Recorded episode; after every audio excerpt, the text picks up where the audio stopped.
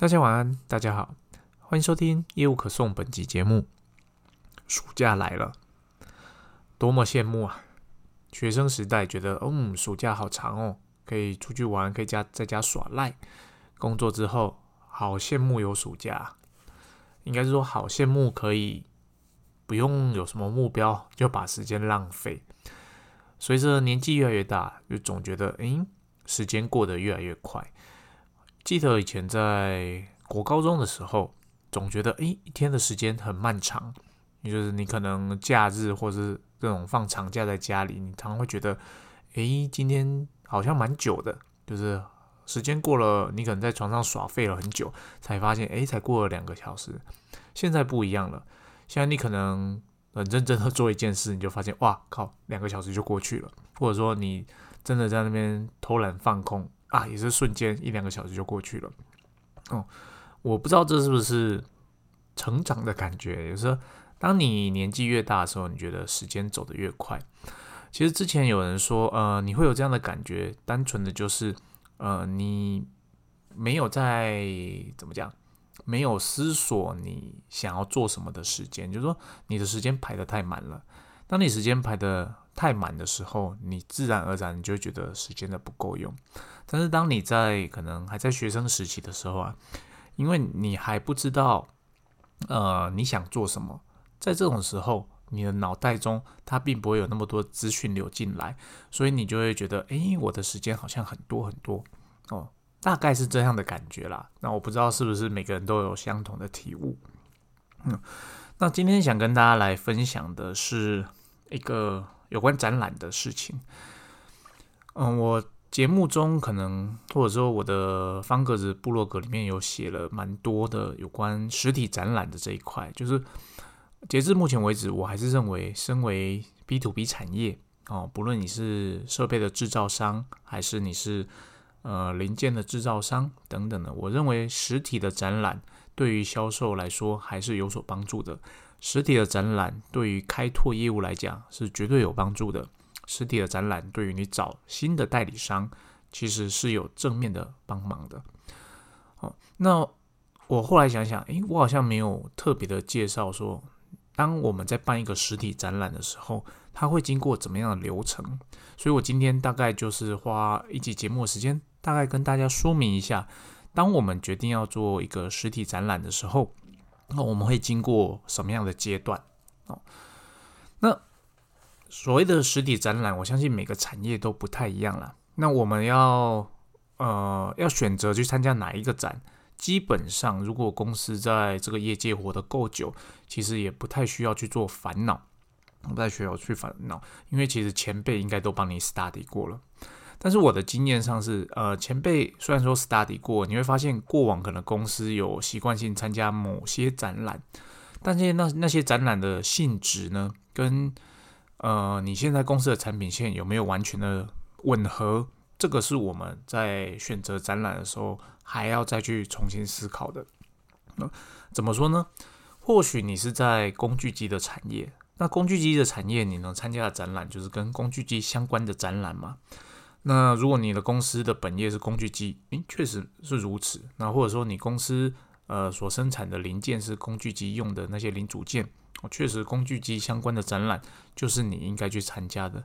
可是呢，公司有没有可能就是随着规模越来的越大，或者是说随着时间它有逐渐的转型，变成说，诶，虽然说公机的公司的主力产品是工具机，可是呢，公司其实也慢慢的有多角化经营，发展出其他的产品了，而其他的这些周边的产品，或者是另外一个产品的产品。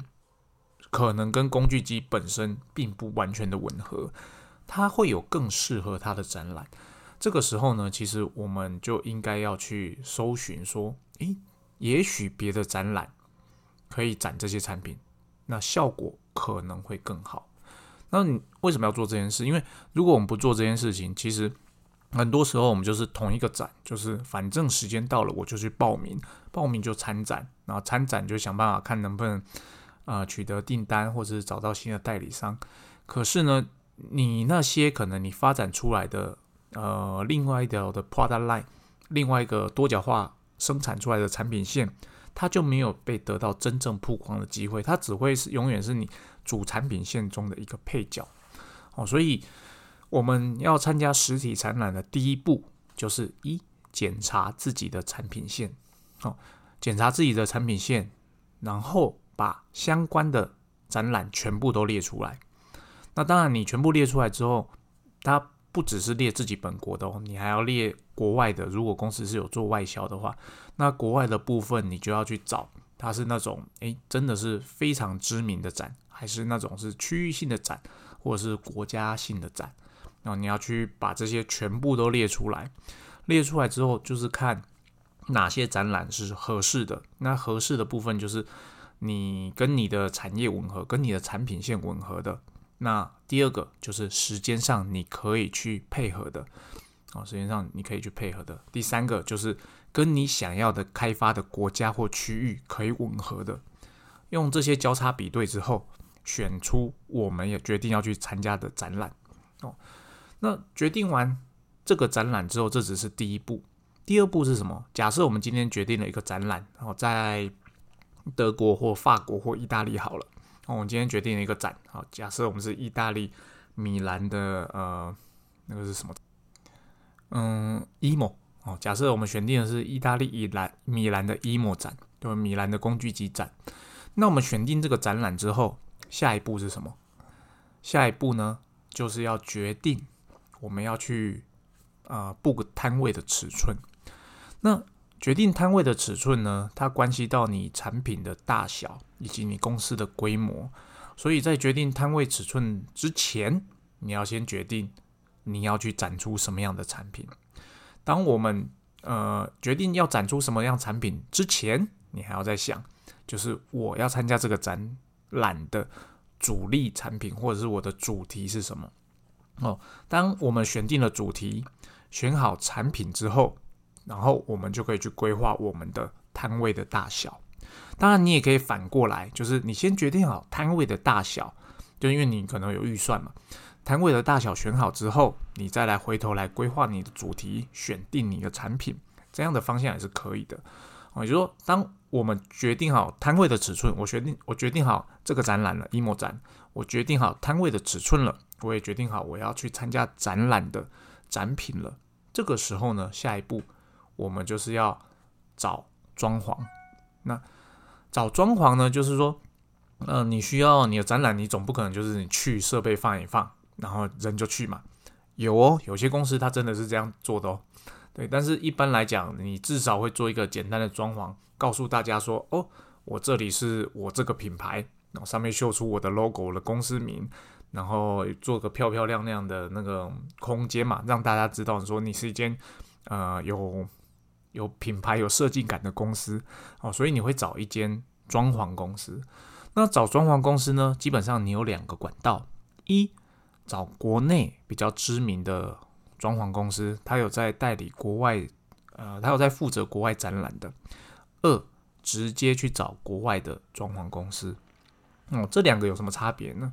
你找国内的装潢公司，基本上，呃，他们大多数都是承接国内的厂商嘛，要到国外去去展览，不论到意大利、德国、法国，任何的国家，美国都一样。哦，就是你在欧洲会有欧洲线比较懂欧洲线的厂商。如果你是去美洲，会有比较懂美洲线的厂商，他们会是不同的集团。那那当然有些比较大的，他可能两边都有做，或者是东南亚的也有专门负责东南亚的厂商。哦，那你找国内跟找当地厂商最大的差别是什么？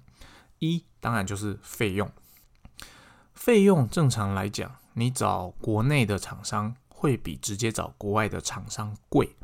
哦，会比找国外厂商贵，为什么呢？因为其实国内的厂商，它通常也都是跟国外的厂商配合。你你可以想象啊，就是国内的这些专门做装潢的厂商，其实它。就是帮你做设计规划，你决定好之后，其实他会发包给当地的他配合的厂商，有当地他配合的厂商去帮你把整个摊位建制起来。当然，这些国内的厂商他会派人去那边，可能去帮你监工，然后确保你的摊位可以如期的完成，像设计图一样。哦，这个是他们提供的服务。那因为有多了这一层的关系，所以呢，你当然要多付一点嘛，就是他要赚钱啊。他要付钱给国外的装潢厂商啊，所以当然他正常来说，他报价会比直接找国外贵。但是呢，你直接找国外，呃，你就是要承担沟通的风险嘛，以及时差的风险。假设呃你是在美洲的话，你就十二小时的时差，你是承办人，你要如何把这件事情沟通好，让双方都可以非常的清楚你要的东西，他也非常清楚你要的东西。哦，在这种情况下，你就要自己去承担这个风险。那你的费用上，理论上要比较便宜。哦，理论上要比较便宜，但所有的都是要看呃报价的这间设计公司，它怎么样去帮你规划，以及它规划出来的那个 scope 是什么东西哦。所以呢，第一步就你决定好摊位之后，你就是要找装潢嘛。那装潢你有分国内跟国外两种两条路线。那国内的话，就是你跟他沟通很容易，因为你是中文对中文。那国外的话，你就是中文对英文，甚至有些国家他可能英文还不太好，所以你在沟通上会变得比较困难一点。那比较困难一点啊，以及说到时候你在怎么讲，你要跟他结那个装潢费用的时候，他都会要求你要先付清哦，要先付清。为什么呢？因为这些装潢公司。他也会怕你不来啊，或者说怕你不付尾款啊，因为他也是要出钱聘请那些工人买那些材料去把你的摊位装潢好，所以他会要求你都先付清。但是国内的厂商的话，其实多半你都可以要求，呃，有一些尾款留在手上，等到你看到现场装潢 ready 了，OK 了，你再把那个尾款哦拨出去给他哦。所以这个是有一点不一样的地方啊。当你决定好装潢了，设计也好了，接下来呢是什么？接下来当然就是制作你的展品啦。那为什么呀？制作产品这件事很重要呢？因为你要去展览的东西，你一定是精挑细选过的嘛。啊，这些东西你去那边，你就是要呈现出最好最新的东西给当地的人看，或者是呃你想找的潜在代理商看嘛。所以制作产品这件事情是很重要的，务必要确认它在。出击之前，所有的都是最完美的状态。那这个时候你要考虑的一件事就是装运。哦，除了展品生产之外，你还要考虑的是装运。展品决定好之后，你的工厂就要开始安排生产。举例来说，你的展览如果是呃十月的话，你要而且是在意大利，所以你什么时候要装船呢？可能在八月初哦，你大概就要装船了。那八月初要装船的话，你的展品什么时候要好？大概就是在七月中，最慢它就要 ready 了。为什么要提早好呢？因为它做好之后，你还要需要做什么？做演练哦。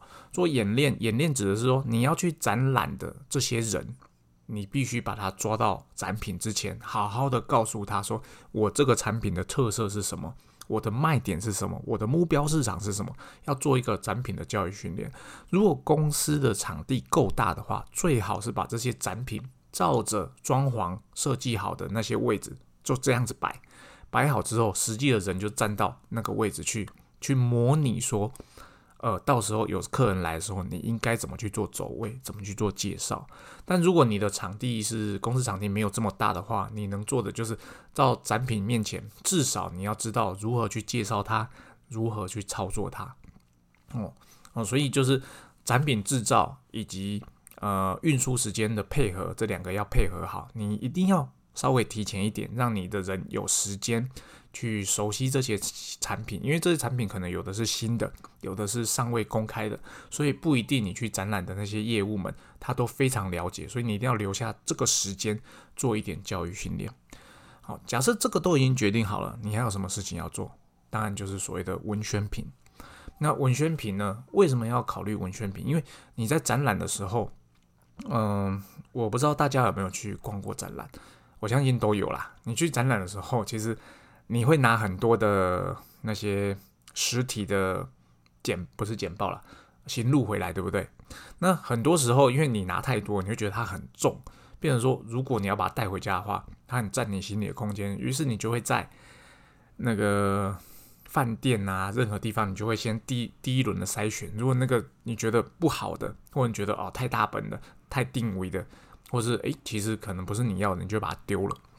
所以变成说你在设计你的产品行路的时候，那否展览用的，你就要非常的小心。如果你希望这些人把它带回去之后，应该说你希望这些人真的会把它带回去的话，你就应该要设计一个展览的专刊，专门介绍你这些新的产品哦，或者是介绍这些有真的在展览的产品。我个人非常不建议制作一本非常厚的那种产品总行录带去，因为呢，虽然说总行录可以介绍你所有的产品，但因为它真的太厚了。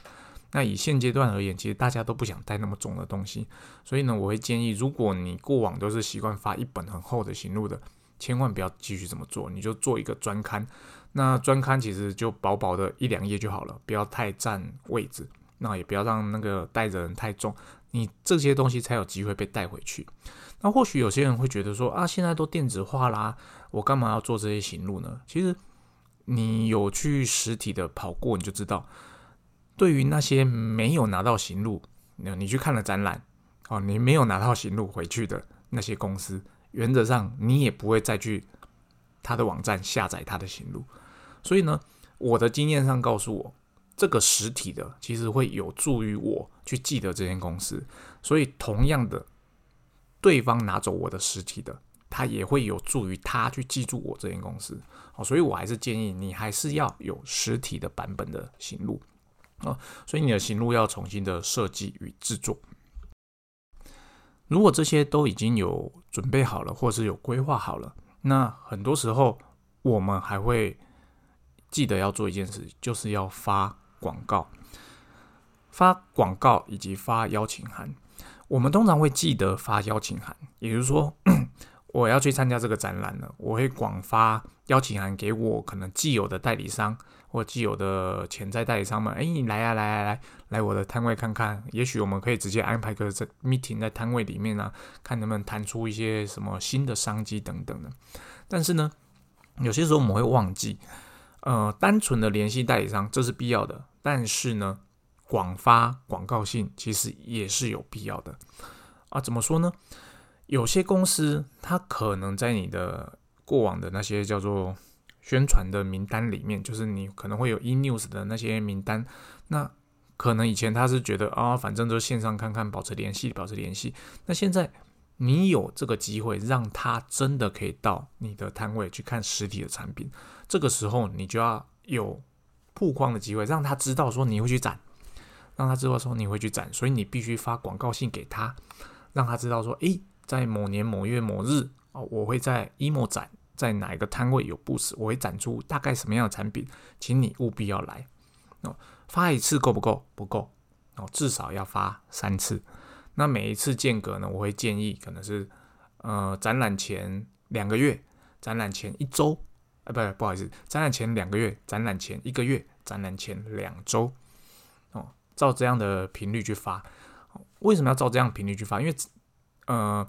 一般来讲，我们广告性，如果我在忙的时候，我可能会 delete 掉哦，所以你至少要 try 一次，try 两次，try 三次，而且我会非常建议你每一次的标题内容建议都要修改有些时候它可能就是因为它系统的透过某些关键字把你的广告信给滤掉了，这个时候你就必须换一个方式想办法去吸引他的注意。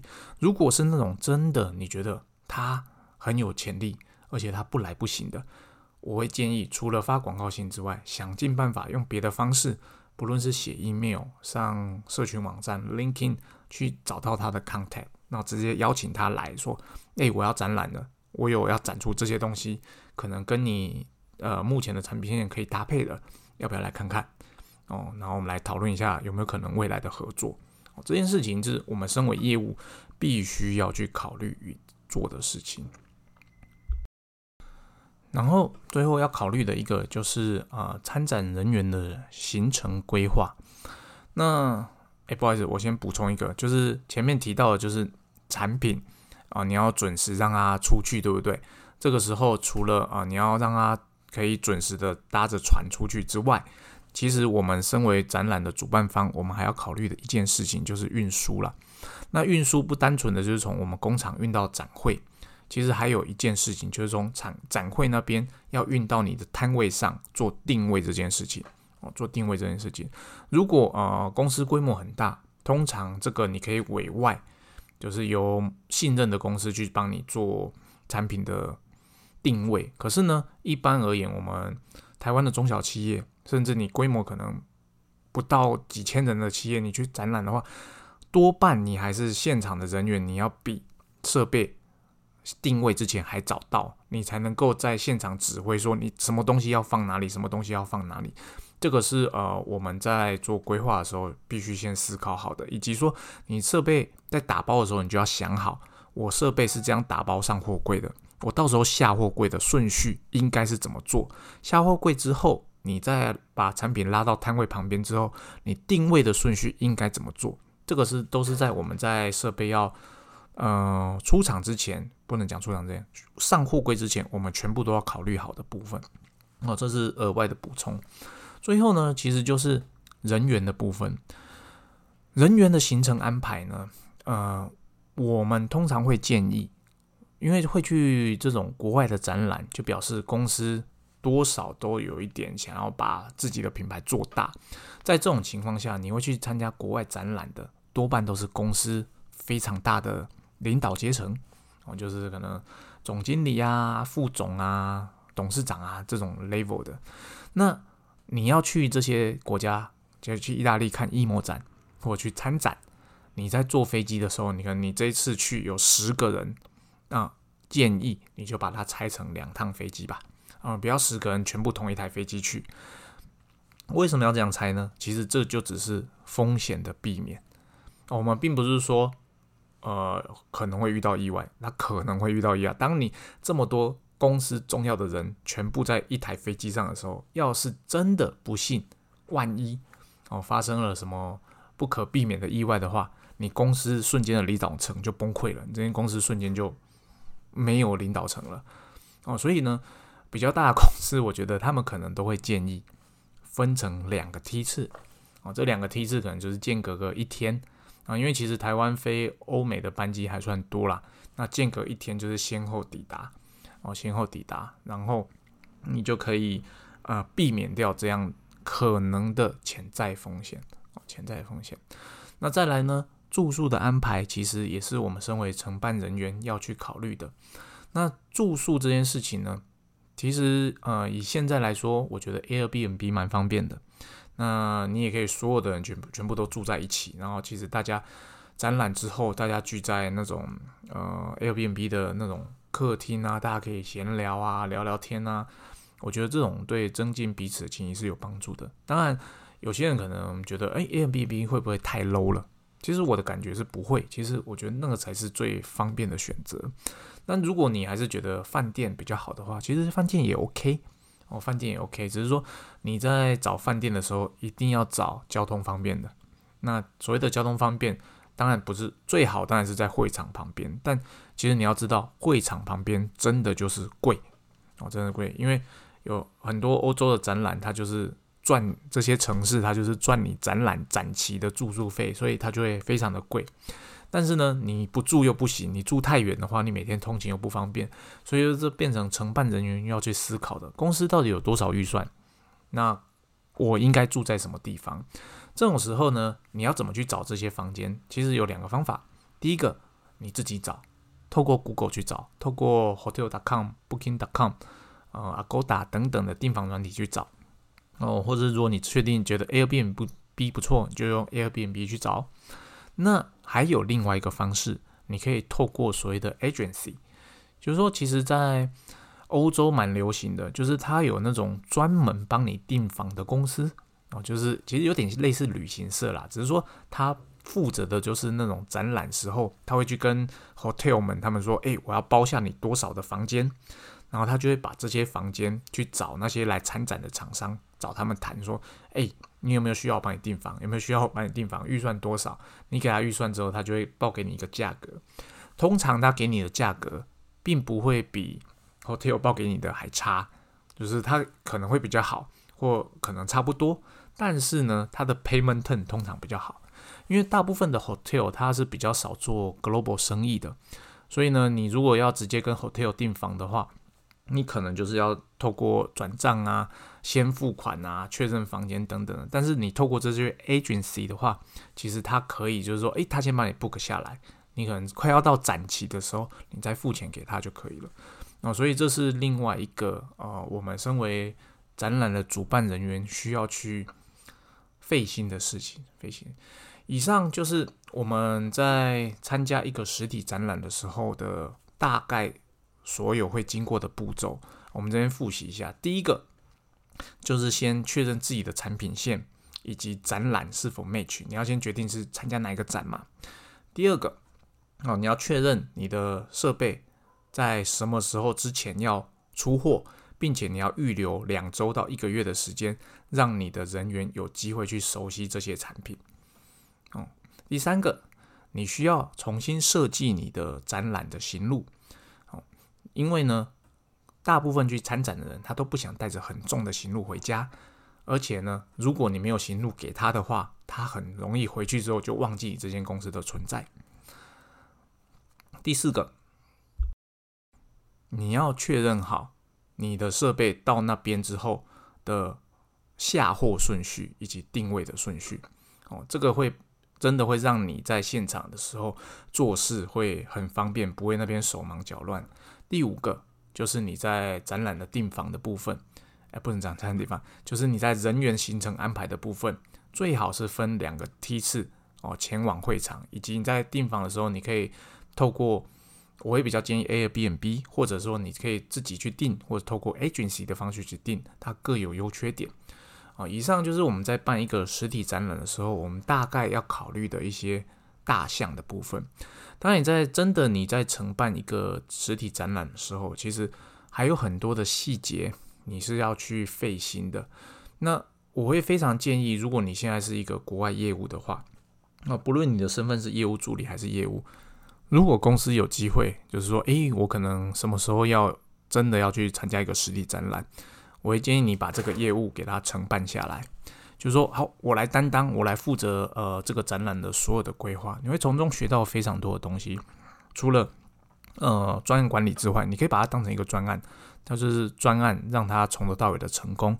你会学到行销 marketing 的部分，你要怎么去规划你的产品线，让大家知道你的产品。再，你会更了解你的产品，你会知道说，哦，我的产品原来有这些特点，我必须把它展现给。呃，来参观的人知道，再来你会有很好的跨部门沟通的机会，因为这展览绝对不会是单纯业务部的事情，它会是很跨多个部门的很多的事情。再来，你会有非常好的向上管理的机会，你会有非常好的机会去跟你的主管、甚至大主管、甚至老板们去报告说，诶，我这个展览的承办的进度，我预计怎么规划。所以，其实你会同时接触到非常多面向的东西。当然，你免不了，你可能会觉得啊，我拿我有我有这个能力吗？我真的可以把它办好吗？其实呢，很多事情大家一开始都是没有经验的。那你要怎么去学习这些经验？如果我一直都要等到我自己 ready 好才去做的话，其实永远什么事情都没有办法做好。所以经验是从中学的。那遇到不懂的东西，其实就是问，因为公司不，你不会是第一个办展览的人。那过去办展览的资料一定都有留下来。那你就可以去参考这些资料，或者是说，诶，过去有办过展览，其他的承办人甚至主管，他至少也有参与一部分嘛，可以去请教他。那从中你一定可以学习到非常多的东西。